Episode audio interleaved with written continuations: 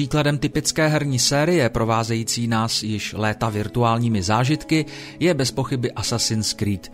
V roce 2015 jsme se rozloučili dílem s přízviskem Syndicate, abychom ze strany Ubisoftu v zápětí obdrželi informaci, že si tento kolos potřebuje odpočinout. Sezóna 2016 se nesla ve znamení absence zažitého každoročního rituálu přenášejícího naše virtuální DNA do atraktivních dob minulých. Médii plula vlna zpráv o znovuzrození, návratu ke kořenům a nejeden hráč bral tyto výroky za příliš velká slova, nevěstící nic dobrého.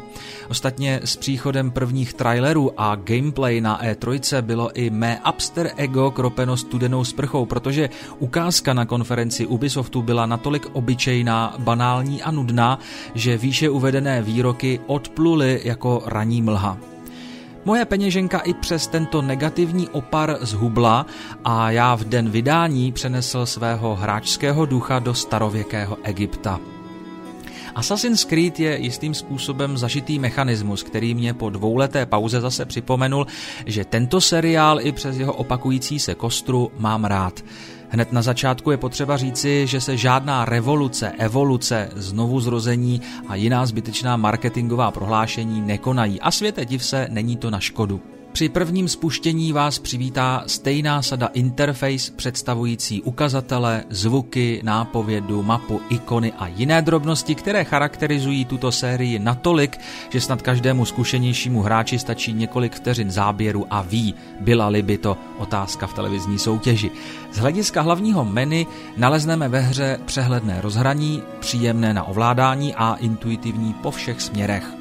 Hra je jednoznačně z mého pohledu lépe optimalizovaná pro gamepad, se kterým jsem na PC hrál.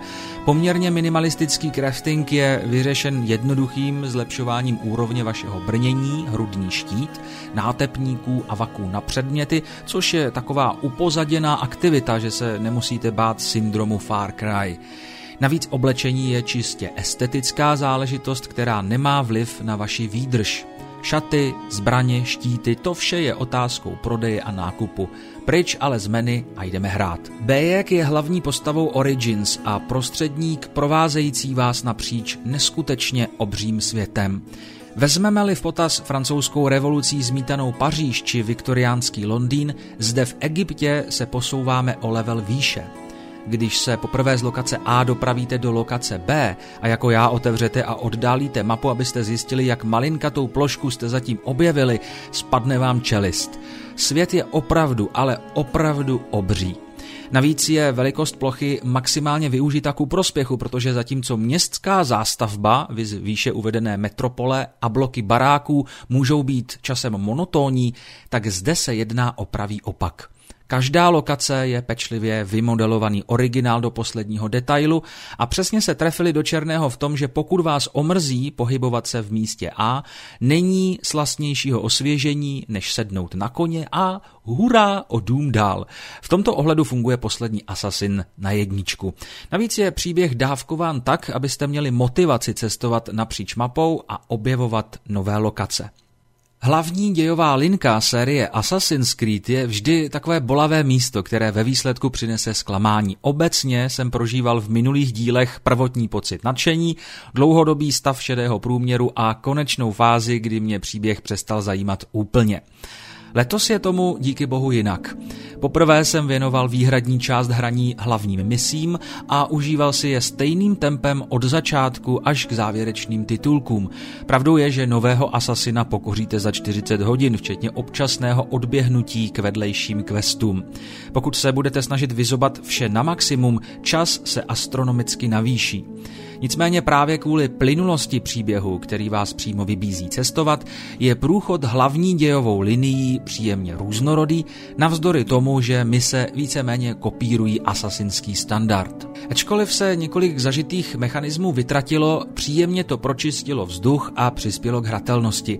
Příklad mluvící za vše je odkrývání lokací nikoliv synchronizacemi věží, ale pouhou návštěvou daného místa.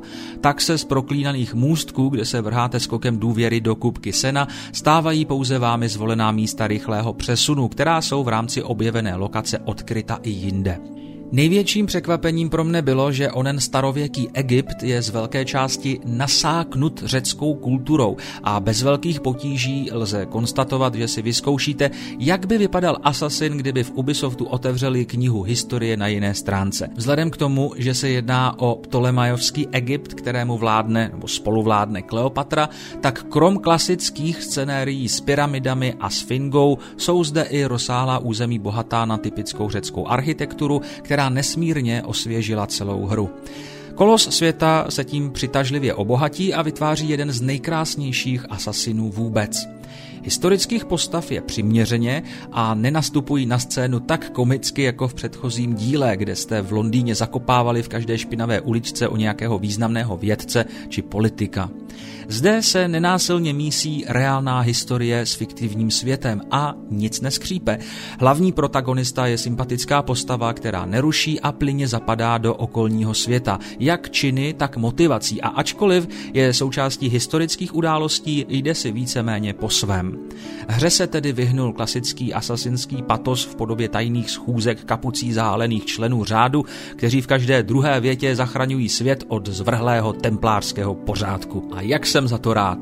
Co se změnilo od základu je soubojový systém. Útok, úskok, kryt jsou základem každého boje, bez kterého se neobejdete. Kombinace rychlého a méně účinného útoku s pomalejším, ale účinnějším s použitím občasného speciálního útoku je vaším každodenním chlebem. Osobně se mi úskok alá zaklínač osvědčil lépe nežli kryt se štítem. Zprvu je třeba si zvyknout, ale později se stává boj zábavným a velmi chválím tento krok stranou vůči zaběhlému systému. Důležitým prvkem je rovněž levelování, protože váš úspěch v boji v návaznosti na úroveň obtížnosti je dán především tím, proti jakému soupeři stojíte. Bojovat s nepřítelem, jehož ukazatel nese o několik jednotek vyšší level, je sebevražda. Slabší útočníci zase budou čtvrceni mečem či sekerou jako čerstvá zelenina. Levelování má i přímou vazbu na plněné úkoly a není záhodno pouštět se do misí předbíhajících číslo vaší úrovně. Ostatně to je i důvod, proč plnit vedlejší a zvyšovat si tak dovednost, což podle mého názoru příjemně vyvažuje hraní hlavní linky s tou vedlejší. Jak již bylo řečeno, zbraní je dostatek, jak u prodejců v každé lokaci, tak u zabitých nepřátel nebo na tajných místech v ukrytých pokladech. Jednoruční meče, palice, sekery, dvojice mečů, několik druhů luků, štíty, oblečky, to vše naleznete ve stáncích na vaší dovolené v Egyptě. S přibývajícím počtem levelovacích bodů vám naskakují i body dovedností, které můžete využít k získání dalších schopností, například v boji i mimo něj. Počet je vždy omezen tak, aby hráč neodkryl vše a musel investovat dle svého uvážení. Řekl bych, že tyto schopnosti příliš velkou roli nehrají, nicméně občas se hodí zpestřit si repertoár. Vašimi zvířecími parťáky jsou velbloud, kterého rychle vyměníte za koně, a orel.